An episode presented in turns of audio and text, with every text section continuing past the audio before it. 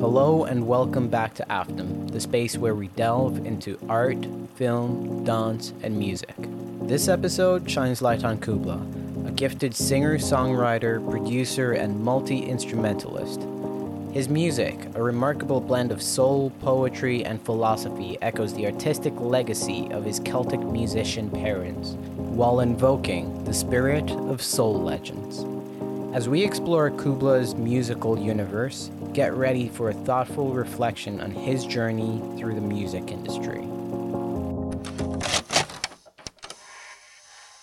How do you typically approach the process of creating a new song or album? I, I like to uh, I like to kind of call myself uh, a song farmer. Song farmer. Yeah, where I, I take like a very agricultural approach to music, which is just an analogy, obviously, but Yeah. I like to plant seeds. So I like to basically amass as many ideas as I possibly can of like different vibes, different types, really focus on like what the idea is. And then basically I kind of think of it psychologically. I come at from at it from the perspective that you kind of have like creative and then executive parts of your brain, and it's really important to engage those two parts of your brain independently of one another because they tend to get in each other's way. So. Yeah. I, I try to engage the creative part of my brain by amassing as many seeds as I can. And I'm a, obviously a creative, so I'm a creative dominant person. So like I'm really bad at doing my taxes. I'm really bad at like doing other things that are quite executively focused. You know, Yeah. you can probably relate. I can relate. I can, man, I can relate. You can Easy. relate. Easy. exactly. So I have to leave a very limited amount of time for the executive part of my brain. So even Yeah. if I really like an idea, I can't necessarily bring it to the finish line because that's such an executive process. It's like you really have to execute the, um, you know, the minutia, the details, all the things that go into the small picture of making that big picture idea into a constrained reality. So I like to mm. leave ideas as ideas and let them germinate and rest until I like to visualize them kind of sprouting, which is, you know, them kind of appearing in my mind over and over again. Or I look back and I'm like, oh, that's actually a standout. so know? it has to repeat type of thing? Is that what you're saying? It, it, it depends. Like sometimes I just like look back on my voice notes on my phone, or I look back at uh, Ableton projects, or I look back at jams that I did with friends, or whatever it might be, and I acknowledge that this idea is clearly something that is bigger, that strikes more, that plays into a culture that I'm trying to play into more, or plays to like most of the time I'm really trying to relate to the individual. So Yeah. It relates to to myself as an individual and therefore I feel like I can explain it to people in a way that relates to them. Like with Running Loose, for instance. Yes. Running Loose was You guys must listen to it, by the way. Like, yeah, have to listen to it. Hella good. Thank you. Um, Running Loose was me sitting at my piano, writing basically a verse, a pre chorus, chorus. Like I just had that flow in my head. And then it kind of evolved into this sort of philosophical concept that I had Mm. that I really resonated with emotionally. And even though it's a very heady philosophical concept, I really felt the song provided an emotional resonance for it. Yeah. So I decided to go ahead with it. So I, I took it to my band. So that was kind of the second stage. So it was like the seedling, and then you kind of have like the the like baby plant. And I don't know if you you've gardened much, but yes, I love gardening. you got plants. You know, I got plants. yeah, it's a vibe. But what- there's there's basically like a terminal velocity that you have with plants where like you you can leave it be. You don't have to protect it from weeds. It's going to be fine. Like nothing's really going to kill it. Yeah. And so I like to protect it up to that point. But then once I'm with the band and I feel like it's reached its velocity, then I just let it go. I just let, let it, it bloom. let it bloom, let it become its own thing. Yeah. And that's the part of the executive process. And I've I'm really fortunate that I have done a lot of work to make friends with people who are really good at helping me execute. So uh, it's my engineering team. I have an engineer, a mixing engineer, and a mastering engineer, Mm. and they just help me bring it to the finish line so effortlessly. We just have a lot of fun hanging out, and that's it. When you said you let it bloom, um, I just I had this metamorphosis Mhm. type of uh, thought Mhm. in my head, especially when you're involving other people. It's really hard to like if you're alone. It's really hard to get into that metamorphosis Yeah. stage of things, right? You'll kind of still stay a caterpillar. I'm Totally. not. I'm not. I'm not calling you a Yeah, yeah, caterpillar. yeah, yeah, yeah. No, no. But yeah, you'll kind of still stay a caterpillar. And it's only when you start introducing other aspects or or uncontrollable uh not situations departments Mhm. um things that you can't have control over Yeah. and it's basically other people's minds in Yeah. in this instance 100%. right and once you add that aspect to it you start including things that even you didn't would know never have, yeah and Yeah. would never have thought of and sometimes Mm. resist too and it like it brings me back to the same exact same feelings that i had when i was playing with friends as a kid and like there's a lot of analysis to go on there of like those feelings of you know when you're when you're a kid and you're making up games with friends right? Like you're constantly negotiating rules and you're constantly like i have this funny video of my younger brother and i my younger brother plays bass on that track. When you say younger brother i always think of my younger brother who's Yeah. like seven years old so. Yeah my younger brother is a year and a half younger than me. Okay yeah, okay. yeah. So we're basically that makes a lot more sense. But there's like a my dad took a lot of videos of us when we were like probably like four to seven, yeah. And uh, we I was making up this game with my brother, and he was like fighting me on it, and and he was trying to make up the game back. In that creative process, that's the exact same thing that I go into with my friends, where we're constantly negotiating, but the main thing to preserve is the fact that we're having fun. Mm, Because if we don't have fun, then we can't get into a place of flow. mhm. And so the banter and the relationship that we have really helps with everything and help build the trust. So even when somebody makes a decision that I don't necessarily like and that metamorphosis can actually happen because yeah you resist it, right? Like you Yeah. want to stay a caterpillar. You don't want to like like your your body really wants to be in homeostasis. yes You have to let yourself grow through the process of play. And I, I really believe that when it comes to the creative process, like I've seen seen people work in like a really kind of like forceful way or like a domineering way, but I don't think that's the way. Like my favorite creative processes that I witnessed and that I've been a part of have all been really playful and fun. Nice. Um, I'm gonna go back to that analogy you had of kids in the playground. So when I see kids in the playground, or everybody has experienced it, they see uh, they're playing with other kids in the playground, and Mhm. they're playing like what shooting game, like Yeah. shooting, Totally. right? Um, at some point in time, or or while they're playing, one kid is gonna be like, "Nope, you didn't shoot me." Yeah, yeah, Your- yeah. your bullet Hundred missed. right uh what would how would that relate to your world of creating Well, I'd Like, say what's an example of I'd say it's it's not being clear about what the rules are, and those are like those are really bad faith actors. Like you're you're acting in bad faith because you're not accepting the losses that come with your ideas not being accepted by the rules that you set out in the group. You know, it, it's basically lying, right? Yes. Like at the fundamental level, and and to me, lying is such an unvirtuous act in the especially in the creative process I, I bet you thought I was lying about having a podcast. You're like, the fuck is happening? I saw the podcast. Actually, actually, Mark Mark showed me clips of the podcast, and I was like, "Oh, this looks great." Thank you, Mark. Um, Thanks, man.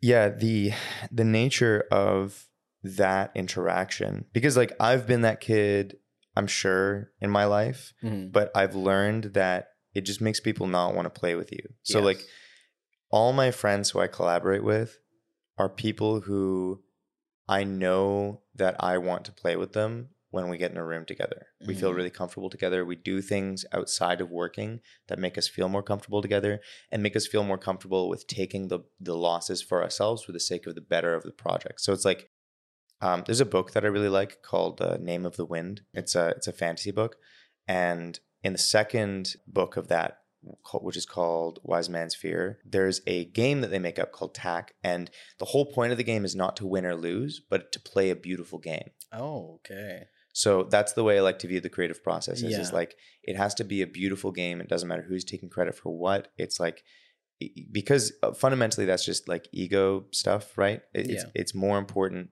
that everyone feels as if they're in a state of flow during the game and that the whole process is something that everyone can take ownership over. So even if their own individual idea, even if they say like no you didn't shoot me or like this is my special big gun that I made up and to to completely dominate the game, that part doesn't actually matter because it doesn't you don't actually matter as part of the creative process and, Mm. and that's the way i feel about myself too like even though it's my image i am kind of sacrificing my image for the sake of the project i actually see it as a privilege to be someone who's behind the scenes who doesn't have to associate themselves or associate people associate their face with the project That's true because if that project fucks up, imagine, for instance, with AFDM, Mhm. someone says some, or I say some nasty shit or someone says some nasty shit, I'm Yeah. gonna take blame for it. totally. Right. And, and even then, it's it's like if you become well known, then people have all kinds of projections and associations about you, and it makes it harder for people to actually get to know you. And for that reason, it's like you kind of, you know, we kind of have this society. I feel that privileges fame over virtue. I think that is bad because an- anonymity is such a blessing in in the face of so many things, and and I really cherish the moments that I walk down the street and people don't know who I am. And maybe that'll continue to just be the case for the rest of my life. And that would honestly be great. But I know that I have a musical thing to express. And then and the mechanical nature of that is that people will want to get to know the music and they want to get to know the person behind the music and they'll have all these ideas of what the person is behind the music. I know that because I have all kinds of ideas about my favorite artists, you know, Yeah. about like who they are. And really, I'm just project- projecting myself onto them because I'm learning about myself through them and through their music. About releasing or giving out in good faith. Mm-hmm. What I find there's a fine line to it where you don't have to break it. Yeah. And that is releasing something in the end. For instance, I'm gonna go with AFDM. I started holding interviews about a year ago. Right. And the people that were on were like, oh, were like they they didn't ask, Yeah. but it, it's like, oh, like where's where's my episode? You know, will it ever come out?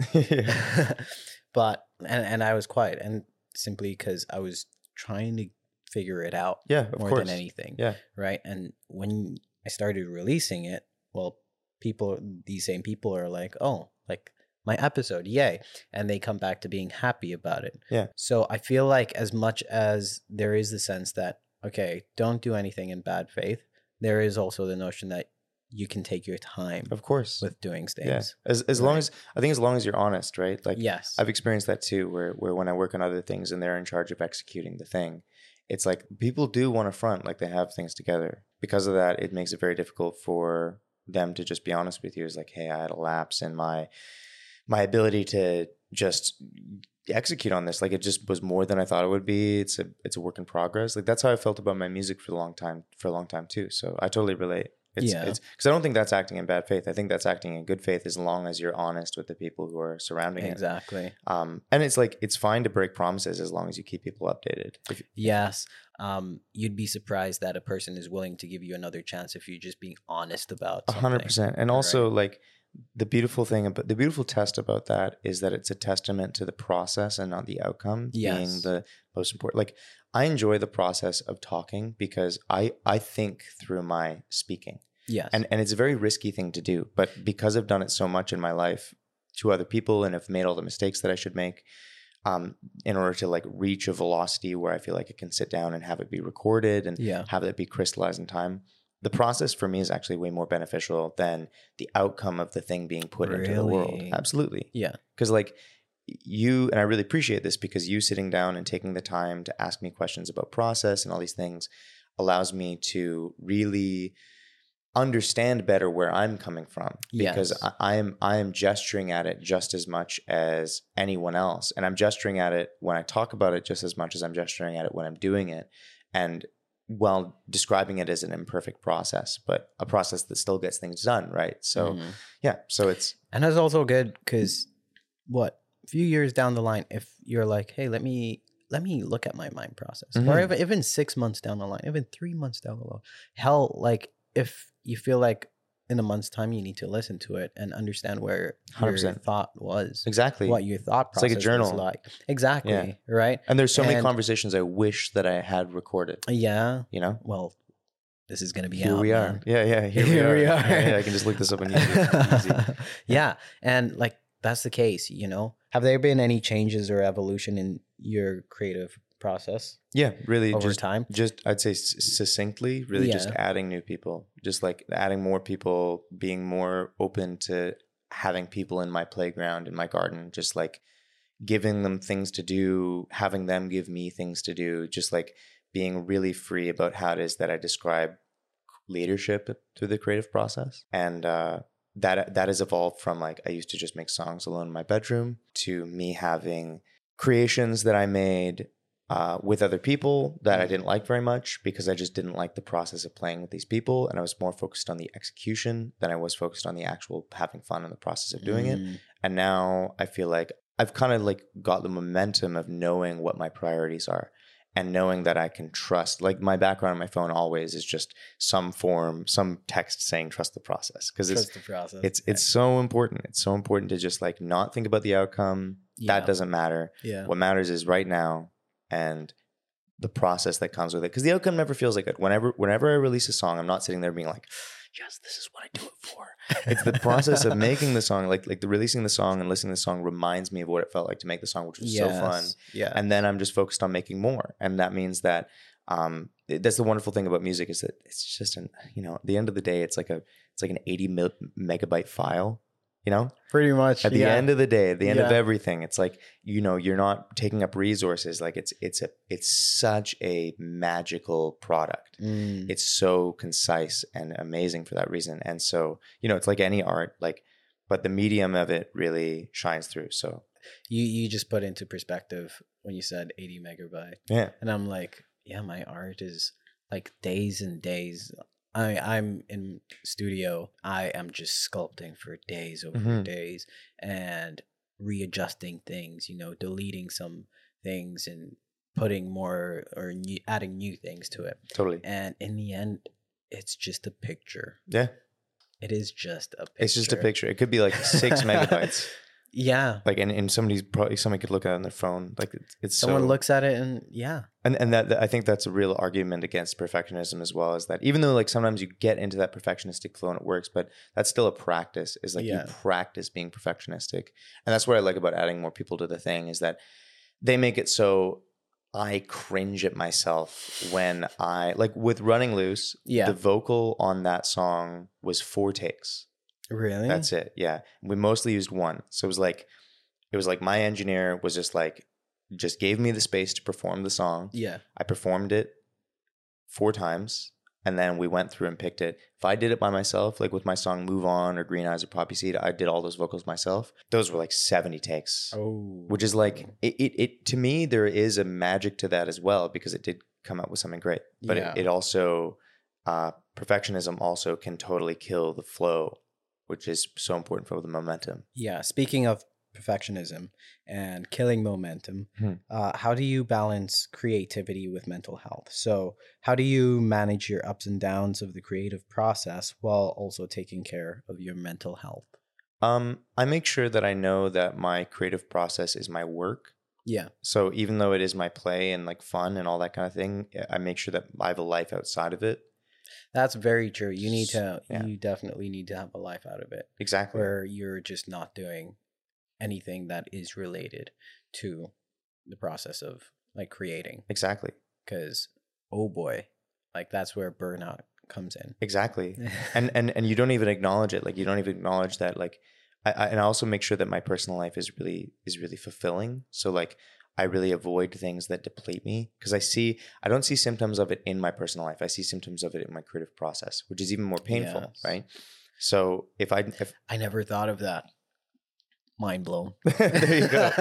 um like if i do things that if i do things that deplete me then i'll be fine like if i just live my everyday life i'll be good like i'll be chilling i'll be able to continue to exercise and continue to do things but if i spend time with people who kind of deplete me i find that my creative process really suffers and so for that reason i have to sit down and like kind of do a laundry list of like the people who like not make a li- list of like this person yeah, exhausts me yeah. but like i kind of have to make a mental note Yeah. when i'm when i'm spending time in certain groups of people or Can like you elaborate on these certain groups? Like like what can can you give me an example of um a principle they hold or something? I would say things that so I, like to think of things in terms of frequency. Yeah. So some people can use that really derogatorily. Like they can be like, oh, like I don't like spending time around low frequency people.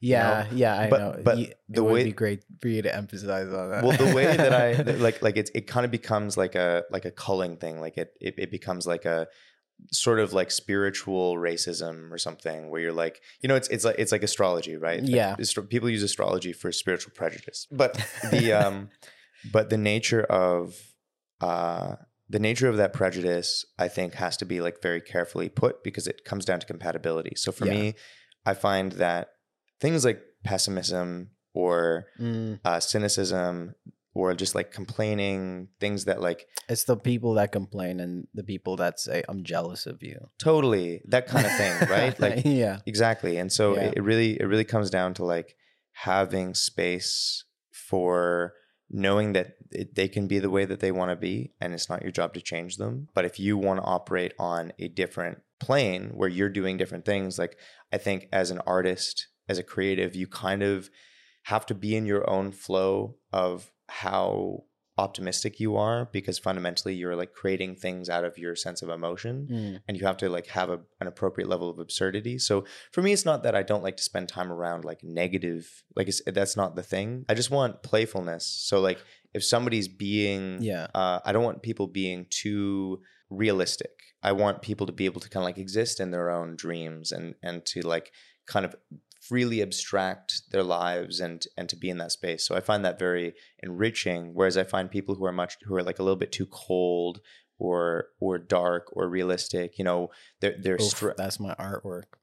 yeah what do you mean The, dark. yeah yeah yeah When dark's great Dark, I was Dar- like, oof, that's my work there. Dra- dark's great. It's it really it really is just like you know when when life's just like really cold and stark, like you're shining a fluorescent light like straight in someone's face. It's Yeah. like it, it it's uh I find some people operate on such a level of like they need um to feel safe in their direction Yeah. like that's what running loose is all about running loose is all about not feeling safe in your direction not knowing that you really don't know anything Yeah. and some people just want to like really affirm that they know things but what they're really doing is anchoring themselves to like a state of being where, Mm. where they want to stay because they feel safe there and there's Mm. nothing wrong with that Mm. but it, it's just like they, they're not in a flow that allows them to like pass through life in a way that's um uh, pass through life in a way that they can be dynamic enough to allow their creative work to change them yes. and so that's all that I mean by it is, is is I view that as low frequency, which I think there's a place for it. I think most people need to live there.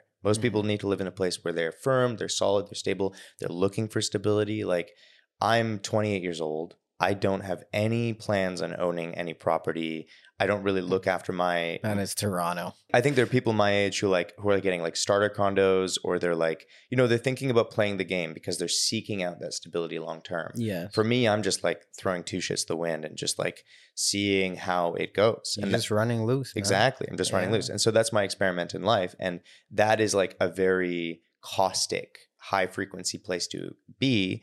And for that reason, you know, I'm just as caustic to the people who are trying to find stability in their life if we spend too much time together. You know, Yeah.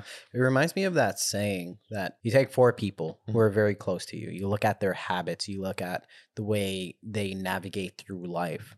And what you have to do is look at them four people, put yourself in the middle. hundred percent. Right. Yeah, you're just gonna be that's- the that's average of them. basically exactly. Yeah, exactly. And that's where you fall. Yeah, precisely. Right. So if you're around negative people, right, take those four negative people who you who you're around, put yourself in the middle. If there's one positive person, right, and there are three negative people, you're more on the negative side. Totally. If you're if they're too positive, too negative, you're in neutral. Yeah. You know, yeah, you have to look at it in that way. And being around people really shapes the mind, your Yeah. own mind. and it's extremely much. complex too right like it's it, like there's a complex of of social social dynamics that work that way but you definitely do average out Yes. among your friends yeah Yes. So very important to know who you're with. Very important to be aware of the people you're surrounding yourself with. Yeah. That's why, like personally, I don't have a problem just chilling by myself. yeah me too And, and this is something I did kind of coming out of university. I was like, I- I'd rather chill with myself than be around people who don't necessarily contribute to my well-being Hundred percent. and it's it like it, it's a choice that I made. I'm okay with say, okay, I'm gonna be lonely for a bit, you know. But honestly, it's better than being frustrated at the end of the day Definitely. after talking to them, you Yeah. know. And as you said, it, it's these little things, these habits that you partake in in your daily life that affect that have an effect on your artistic life, and Totally. your creative. And when it comes to being alone too, like what you said about balancing process and mental health, it's like it's so important to have things that you like to do with yourself, yes, right? So like I in the morning, I I just bought a horse trough from my backyard. I don't know what that is. It's it's like a it's like a livestock water thing. It's like it's like a 150 gallon tub, Okay. and I just put water. Oh, in it, okay. Yes. And I just yes. have, I, I take a cold plunge every morning. It's just something that I it's it's like a it's like a challenge for myself. It's something that I enjoy doing for myself. yeah. And it just activates and makes me feel really inside my body. Yeah. So it's like instead of me just being in my head and just sitting there being like I'm bored, it's like I I can now acknowledge that I have this entire body that is like that is there and is so full of awareness. Like I can just like be so aware of what's going on in it. And it just mm. makes it so much more fun to just like do nothing and be by myself. I here's a brief intermission from our deep dive with Kubla. If you're enjoying our journey through the worlds of art, film, dance, and music, how about joining our creative community? No, I'm not asking for a kidney, just a simple click.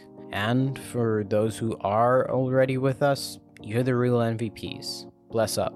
Now, let's get back to the beats and insights with Kubla. Have you experienced a creative block or struggle with depression or anxiety while working on a project? Yeah, all the time. And how did you cope? Um, I cope by just acknowledging sometimes that the project wasn't meant to be. Like, I think that sometimes you get carried away in thinking that you need to bring absolutely everything to the finish line, but Yeah. I I will very often surrender to the fact that something didn't work out, and that's okay. It's probably like it's honestly probably like thirty percent of my projects like get to like the the sixty to ninety percent mark, Mm. and by that point, I'm just like, sorry guys, like this does not like is this exciting you? Because it's not really exciting me. And Mm. oftentimes it's unanimous. Oftentimes like no one's like oh yeah no i really wanted this project to come out. They're like they're like yeah i kind of felt it too and i'm glad that you felt the same way. Because like i feel like most people will be like oh i'm really precious about this. Like i've done this. It's, it's called sunk cost bias right Mm, where okay. sunk cost bias is when you've invested so much into something Okay. and because you've invested so much into something that makes you think you need to keep investing into it Sunk cost bias. sunk cost bias Today I learned. yeah. So it's like if you're if you've been in a relationship for like three years, but you suddenly dawns on you that this is not a good relationship, then that light turning on, you can turn that light off. Like you have a choice to be like, Mm. no, I've invested so much time in this relationship, I'm going to decide to make it work. And the thing is that there's no good right or wrong answer. You know, like some of my songs, like I wrote an entire EP where I felt that that way about it, and I, I brought it to the finish line, and I'm, I don't regret it. It's but it's just a choice, right? Like it's a choice that you make that I feel really happy making the habit of allowing myself that leeway of just l- abandoning projects that make me feel like that Yeah. or just like going through the feelings and maybe putting it aside and maybe putting it out later like i've tons of things in the kind of graveyard that maybe will see the light of day but i'm perfectly happy if they don't So, like with my process, Mhm. sculpting. Yeah. Right. I create something.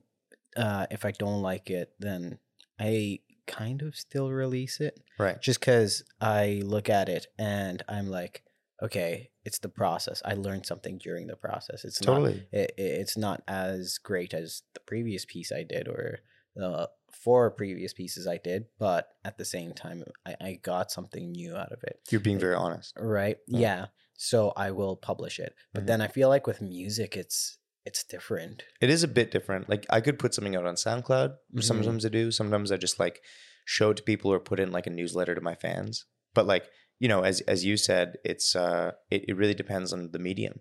Like like do you find that when you're sculpting something because it's like such a process of negative right? Like you're you have to see the shape of something and then see how it is that you can form it into an object or a uh, something that comes from your subjective point of view. Whereas like music is so additive. Like Mm, you're not um like obviously sculpting can be additive too depending on what medium you're working in Sure. but if you're chipping away at something and you're uh or sculpting something out of clay it's like you're seeing the potential in the medium yes. and so you you you like pull the art out of the medium Yes. and for that reason it's like whatever you manage to pull out of the medium even if it's like half a person it's like i love sculpting as a medium because you see so many examples of pieces that are clearly not traditionally finished failed successes. Yeah, exactly. And Yeah. that's that's beautiful. That's truly Yeah. beautiful. And, and th- that's interesting because it really makes me think about music too, and how it is that people can find a lot of joy in that as well. And and I find that when it comes to the executive part of music, that I can be pretty perfectionistic about it and bring things to the to the finish line eventually. But I I could probably think about being a little bit less. I could probably put a little more raw things out in the world. Yeah. Yeah. I, I I feel like you don't necessarily have to release it as like a track on its own. Mhm. And, and social media has made it so good Totally. in today's age that you could put something on your social. It doesn't have to be something that is, say, um, it doesn't have to be a formal release, Totally. say on Spotify Yeah. or Apple Podcast Yeah, or yeah, yeah. Google. Sorry. Apple Music. Yeah. Apple I know you mean. Music. Yeah. yeah.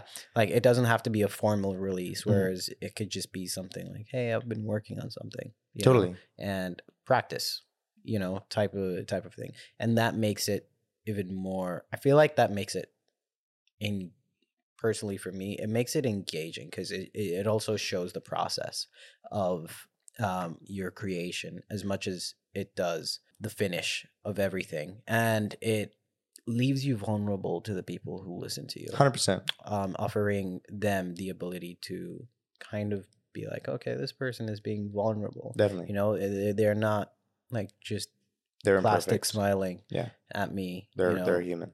they're human, Yeah, yeah. and I, f- I feel like that's more engaging. That's a great Yeah. point. I, I- feel like that's something that I really I really want to continue to emphasize in what I do as well. So I appreciate you saying that because that, that that it really makes me think about how it is that I can show the flaws in the process. You know, like like show people the garden before it's the garden. You know, Yeah. because it kind of becomes the before and after. It kind of like takes people along in the process. Yeah, and this is this is something that looking at other artists that have inspired me. Mhm. Um, for instance, uh, Quinn Casket.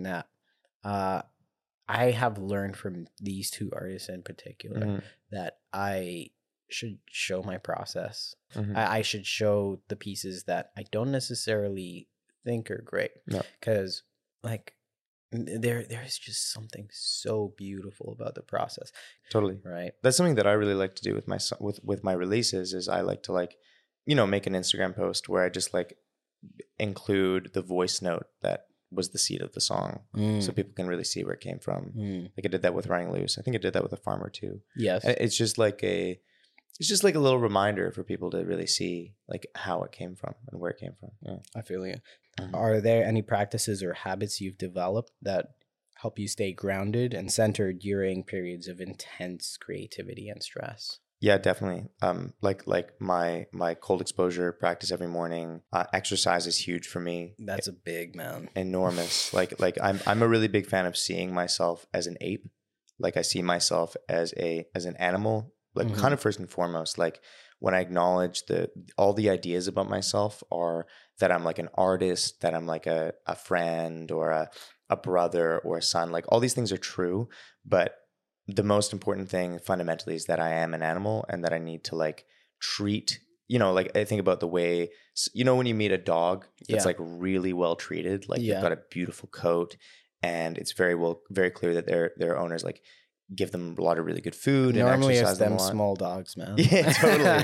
Totally. 100%. But like when they're really well behaved and like it's just very clear that their, owners like their owners didn't beat on them or like get, like give them any Mm. abuse. It's, they, it's just love. it's just love pure and care. love. Yeah. And and like because of that, they're able to create this relationship with the dog where the dog's super obedient. And like that's kind of the way that I like to view my body. Is like I Mhm. like to view my body as like this animal that I have to tame and get to know, but I can't be like bad, bad, bad Kubla. You're not allowed to uh, feel, you know, lust on a Saturday night like every human in his Yeah. 20s. You know, like you're not allowed to uh, feel hungry right now or feel tired or lethargic. And I just see that as like the rebellion of the inner animal. So. I, I I like to like really make sure that I'm well fed, well slept, all these things. Mm, Yeah. Very important. Very important. As you said, man, like it's these things that you do outside your creative life. Yeah, Pretty much. most important. that are important Yeah. because they, they do have a drastic impact Yeah. on your creative life. I spend a lot of time practicing, a lot of time working, and a lot of time like being in my craft. But like Mm. I make sure like the work is like two hours a day. It's like that's it. If I do two hours a day every day, then I don't burn out for a week. But if if I burn out for a week, then I lose the momentum Yes. because like you get if you do two hours, you're gonna get more done in those two hours than if you did in that that two hours. Then if you added another two hours, there's gonna be diminishing returns. You're gonna like you might get into a state of momentum and flow, but like eventually you're gonna crash and fall. you're gonna crash and fall, and you're just gonna be if you know that you have two hours only to do something, yeah. you're going to be really attentive. Like you're not going to look at your phone, and so it's really important to, for me to like emphasize that. One of my favorite thinkers, Naval Ravikant, Mhm. describes it as working like a predator, not like prey. Like a predator goes out, hunts for two hours, and then they chill because they're done. Yeah. Whereas a prey is always working because they're always vi- vigilant and making sure that predators aren't around. And I think that it's just it's better to work in such a way where you're not l- constantly looking over your shoulder and are like afraid for the future and what's happening. It's better as a creative to like act like you're hunting down ideas and then when you've got it, chill out. Yeah. Yeah. Uh, something you said about predator and prey is that uh, predators have eyes in front. Exactly. And prey have eyes, Eyes on the side. Yeah, Right. And hey, man, you're human. You got exactly. Eyes, in front. We're predators. so it's the way that we think too, right? Like Yeah. if we yeah. were if we were like deer and we were making art, we might say like we got to make art for 16 hours a day. Yes. You know, but like that's not actually. I, I really resonate. This I don't think it's how our brains work. Yeah. But, yeah. uh, we're gonna move on to the uh, topic of collaboration and community. Mhm. So ooh, we touched base on this Mhm. quite a bit about you um, having, uh, including your friends, Yeah, yeah, yeah. yeah. and metamorphosis and whatnot. yeah, yeah. Very interesting. Um, so, can you talk about any notable collaborations or projects you've worked on with other artists, and what was that experience like? What were those experiences like? Honestly, those experiences, are, like I have a lot of those experiences, but I still don't know how to execute on them. So recently, I just had my friend. So I went to London in September for two weeks, just for I had one gig, but I decided to go for two weeks just for fun, just to like meet people and to be in the scene and see how it is. Because a lot of my favorite music comes out of London. Yeah. and I had a great time and I met this really amazing Kiwi dude who's like a very similar kind of artist to me named Jack Page and he he we have a, such a similar sense of humor we just love hanging out it's just a great time and uh, I paid half his way to come to Canada recently to play a couple shows with me and to write we wrote an EP um, and I'm gonna release it eventually Nice. but it's like the the process of getting that done is something that I'm like you know after this album that I'm releasing I'll have a blueprint for how it is that I can really like execute on Mm. these things So you're vibing to it right now? I'm valuing to it but I, I have a lot of experiences of working with people it's just like yeah. for me I just I'm trying to emphasize my own brand but also I'm trying to emphasize my own creative process and like I want to make sure that whatever I release I have like a say in hmm as is appropriate. I don't want to be dominated by another person's creative process in a way that that makes me feel out of control.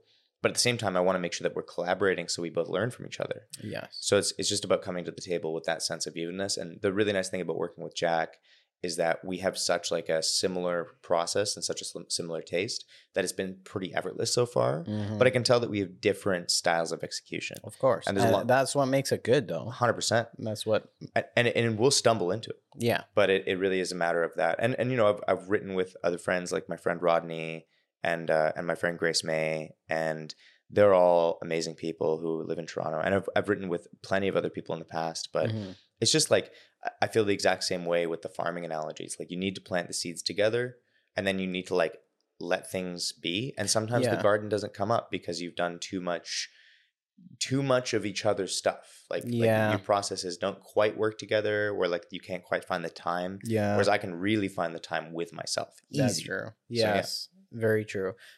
You're speaking when you're like, yeah, with collaboration. I like you want to give in. Yeah. You know, you want give give. Yeah. You don't want give take. No. You know, the the moment a collaboration becomes something where you're doing 60% of the work the other person is doing uh 40% It's like of a the school work project. it it becomes like a school project Yeah, it, yeah. it becomes like a task that like one person has to do Yeah. and you're not necessarily collaborating but you're helping out that's Totally. what that's what i feel like Yeah. it, it it eventually becomes Mhm. So common that when people ask for collaborations and they're just looking to like to like kind of piggyback on on work Yeah. that you've made yeah venture. I have a question. When Yes. you are working in that mode, does it kind of make you go like screw this? Like like screw you i'm not interested this is like eh, like because I, I get dms for collaborations all the time and my initial answer is just like i only collaborate with friends so if you want to Mm, collaborate with me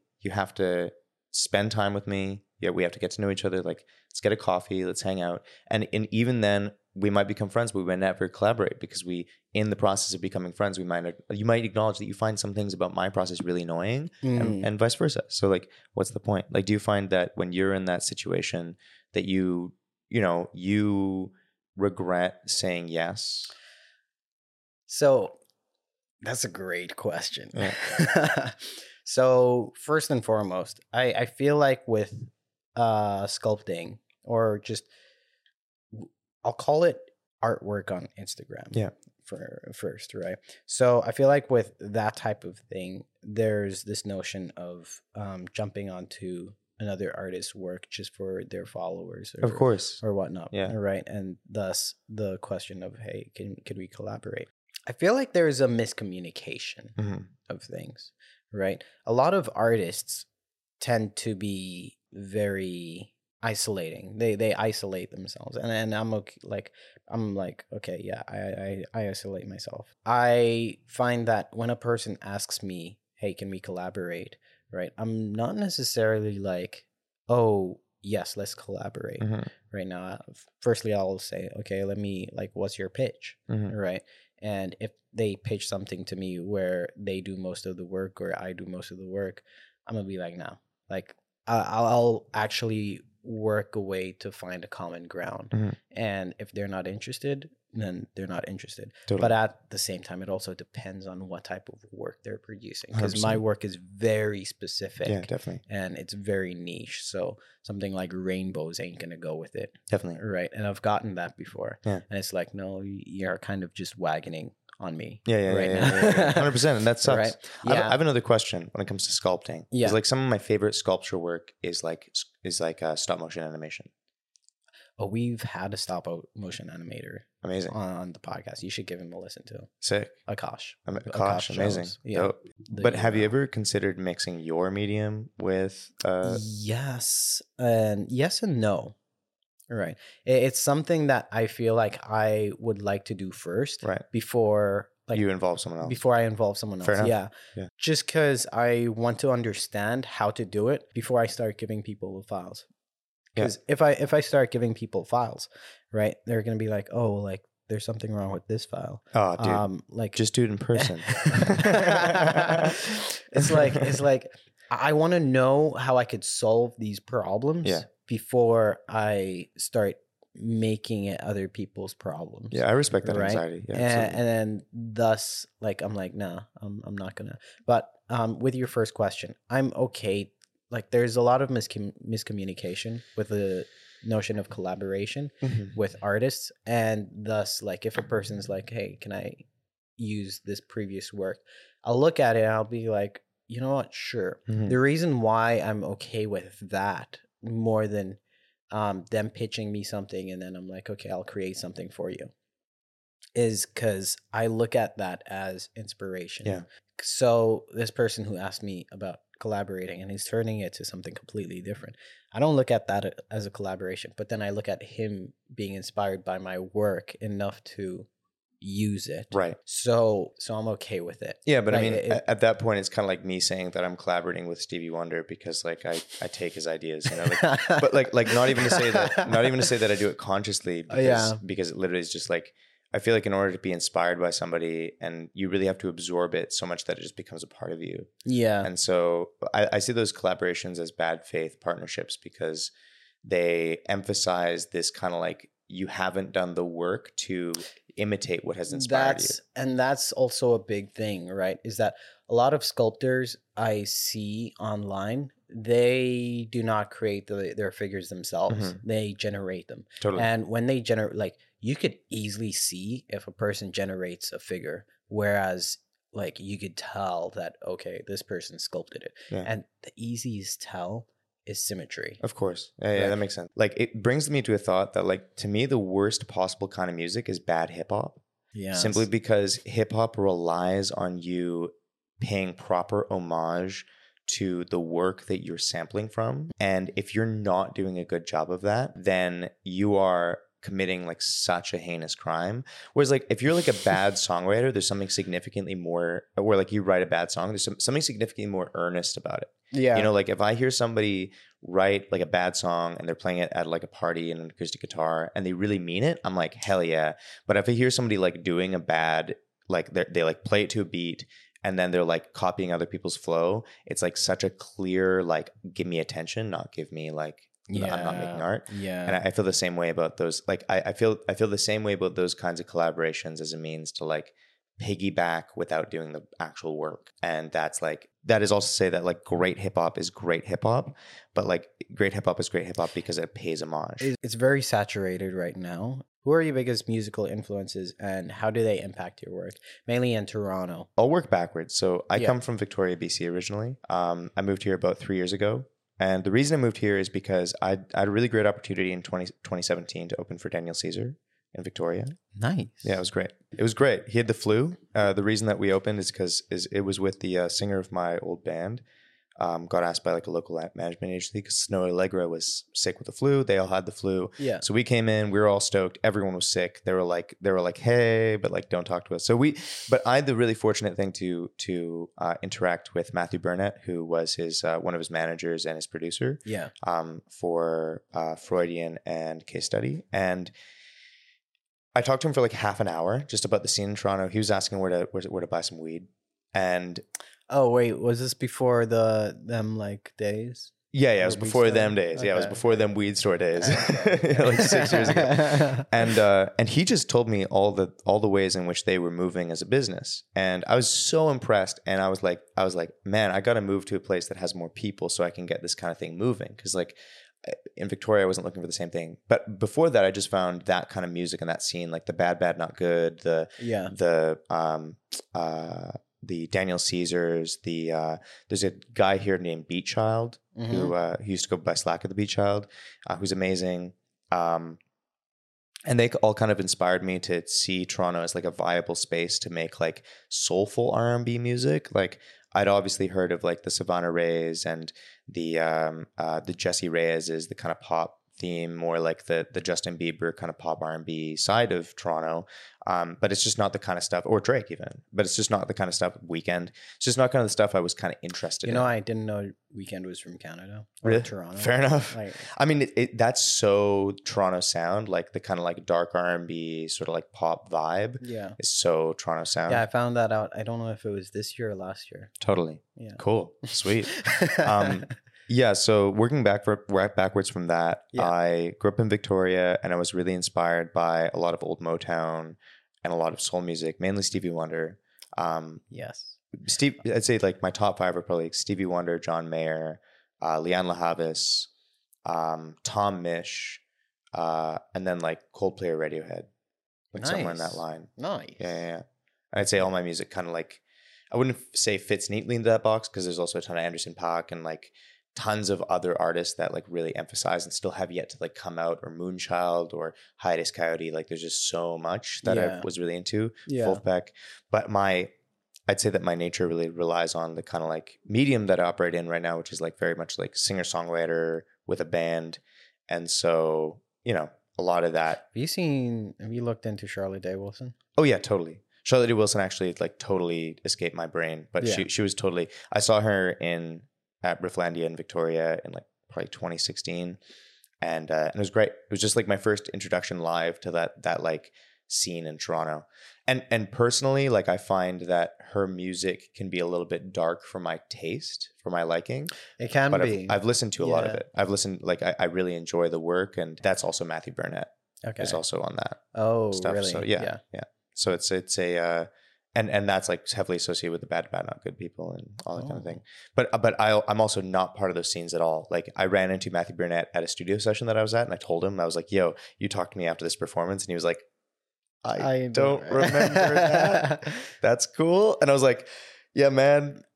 You're the reason I'm in Toronto, and and I, I assume that he interpreted that like like I came here to work with you, which is not the case. like I did not come here to Oh. work with Matthew Burnett, but I came here because he told me about the way he moves, and and that really inspired me. So yeah, yeah, yeah. that's good. Yeah. And anymore? Like any locals, anyone, anyone that you um, interact with on your day to day? There's a bunch of peers that I have that I really look up to. Like, uh, it's it's interesting because when you're in a scene with somebody else, you kind of like visualize them mutually as like a rival. So it's like I think it's just in human nature to like Mhm. I don't see them as my enemy. Like I'm not trying to crush them. I want to see them win, but I still like feel a deep sense of like, oh, they're doing that move. That's cool. Like yeah. maybe I should do that. And it's honestly kind of distracting. Who's your biggest rival? My biggest rival. Oh, I can't say who my biggest rival is. That is for very very private conversation. But I'm really inspired by like by like Era Zabari and Grace May and my friend Chris O'Day. Make more music, Chris, please. And um, Chris, Chris music now. O'Day, music. I mean, he needs no more pressure. He's he he he was one of my first real friends when I moved to Toronto, and uh, but yeah, he's gonna release some great music. Nice. But Jesse Gold, um, who else? Connor Gaines, my friend Rodney. There's like there's just like a ton of people who really inspire me through just, just through being around them. They're just like Mm. great people. Take those people, put yourself in the middle, man. Exactly. And that's I mean that's are. that's what you do. Uh, so we're just gonna dive into the business of music. Great. How do you balance the creative and artistic aspects of your work with the business and financial aspect? I, I do like as I explained at the beginning of the interview too, but I think it's important to reemphasize um, my approach because I think other people can really integrate it into their own lives. Um, is that I really separate the the creative and the executive, so I make sure that they're Yes. they are in collaboration with each other they're in communication with each other they know what each other are doing but i make sure i make very separate time for both of them and i make sure that i know what i'm prioritizing and i know that i, I delegate what i'm bad at so like um, if I, i'm bad i'm not very good at mixing. I make too many perfectionistic decisions. I get freaked out. I have a hard time putting it there. My mixing engineer is killer. He's so good. He does that. Ow. elijah merritt hitch he's, he's actually the reason I'm, a, I'm an artist. He's he's Really? yeah, I was in I was in like this band in Victoria that was uh that was doing quite well in Victoria and I wasn't the singer. I was just writing all the songs and uh like booking all the gigs and kind of just like being the the the the guy behind the scenes. And um and he saw that that I was doing that cuz he was a friend cuz we had a we had a similar mentor growing up and he came to one of my shows and he was like, "Yo, release your own music. Like stop working with this band because it's clearly like exhausting trying to deal with these personalities and like all these things you're doing." And so I had a very fortunate um Damn, he just told you the truth. Like he's an that, eh? angel, dude. Yeah, he's a total angel. So yeah, It's always good to have someone that can just blatantly tell you the truth exactly. And, without like. and that's my executive team is all Yeah. about that. Is is that that's what they're all about is like being kind of stark. So yeah, my don't eng- need to stroke your ego, man. Exactly. No, but they do. they do. They stroke my ego more than I stroke my own ego. Like, they, like my my uh, my engineer Chris Corellia is like he really believes in me and he really believes in what we're doing and he really believes in in the process and and it's it's a beautiful thing because they him and Elijah work together. So Elijah lives in LA. Mm. Chris lives here. Chris helps me record all my stuff and and bring everything into light and make it sound really good. And that's such an art that's kind of lost nowadays in, in the days of like bedroom production. So he's a he's a beast in the studio and really knows exactly what he's doing and exactly what he wants. And Nice. so that's all part of it. And then on the front end too, it's like it's like I've I've just been working with people on uh, on my social media and stuff like that. So it's like all these things are executive. They're they're part of the business. I don't necessarily see I see them as extensions of my creativity where I can put my creativity. But when it comes to executing on it, it's just like ugh, it's like Yeah. I can't mix those brains at the same time. I have Yeah. to make sure that there's a place for one or two of them. So, with that, what advice would you give other aspiring musicians or artists looking to make a living with their work? Start small. Start really small. Don't try to start at 10. Start at 2. My favorite saying is that if you want to grow exponentially, if you want the curve to go like that, which you do because that's the most sustainable way to go. If you if you're just adding all the time and you're trying to go in steps, you're going to get outpaced by somebody who's who's just putting in the work really consistently. Yeah, it's just like the gym. Don't lift with your ego. Exactly. You're okay to lift 25s. You Exactly. know? You're fine to live You- 25. You're okay to deadlift 25s, man. Yeah, Nobody's it's totally gonna- fine. Nobody's watching. But you want to be realistic about like where you have been. Like you want to keep track. You're like, okay, if I was at two before, I want to try to double that, and I'm at four. Mm, So I like to say that if you want to grow ex- exponentially, you have to start as small as you humanly can. yes. And the smallest increment that that uh, that grows ex- exponentially is two. yes. So I like to say that if you want to start, you have to start by just doubling the effort that comes naturally to you. Don't try to like times it by 10. Don't try to times it by anything. Double that effort. And then when that feels like you've gotten used to it, take note of that, double it again. So it's like mm-hmm. if you spend, if you can spend five minutes practicing a day, spend five minutes practicing a day, but then double it. Spend 10 minutes practicing a day, then double that. Spends 20 minutes practicing a day. And it's not going to end up with you spending 800 hours practicing every day. Just stop at two hours, as he said. Yeah, yeah, yeah, yeah. Stop, stop at two hours. Yeah, totally. Yeah, yeah. Work, work like a work in that way, but but also like make sure that you're dialing in other things because it's Yeah. very conceptual. It's not like totally linear where you're like, I am going to practice for this amount of time a day. It's like now you're going to double how good those ten minutes are. Yeah, you know? the, I feel like when you just jump, when you just jump right into something, eventually you'll just be like, "Nah, I, I can't do this." That's that's what happens with New Year's resolutions, man. Definitely. It's like people just yeah, Yeah. people just jump into the gym and they're like, "Okay, I'll start lifting 50s or whatever." You know, and then you injure yourself and Exactly. you're back at ground zero. Exactly. So, like start slow. Start slow and take your time. The world's your oyster, you know, one step at a time. Yeah, especially if you're young. Like if you're young, Yeah. Then you don't have like if you're young you don't have to be making money. You don't have to be doing anything. Like i'd say if you're under 25 like even if you're older than that but like no one's going to judge you in Yeah. actuality for like taking your time. You're really okay to make mistakes. yeah exactly. And and, and that's the thing. That's the thing is that we don't preach that we can make mistakes Mhm. you know? And most of the time loads of people in order to get to this successful point they reached they made so many mistakes. Totally so and don't front that's the other thing yeah don't front like you know shit. like that's what running loose is all about the Mhm. chorus is uh, all i know is that i know nothing about the world around me it just feels like i do yeah So ag- ag- acknowledging that you have to feel like you know things in order to feel safe is fine, but really deeply try to acknowledge to yourself, and this is advice to, to Yeah. creatives: know that you don't know. Like, like feel free to say I don't know. and you know what like we stop progressing when we stop learning so what resources in the city can people utilize or not even in the city especially because you're like from I'm city. international art. No, I'm kidding. yeah Yeah, no. I mean, I mean, resources in the city is like. Um, let me start really small. Let me start Yeah. from inside. The resources inside you as a human being are your curiosity, Mhm. are your sense of play, are your sense of relaxation. Those are all things that you should tap into as much as you humanly can, which means that like take your time to chill, take your time to be curious.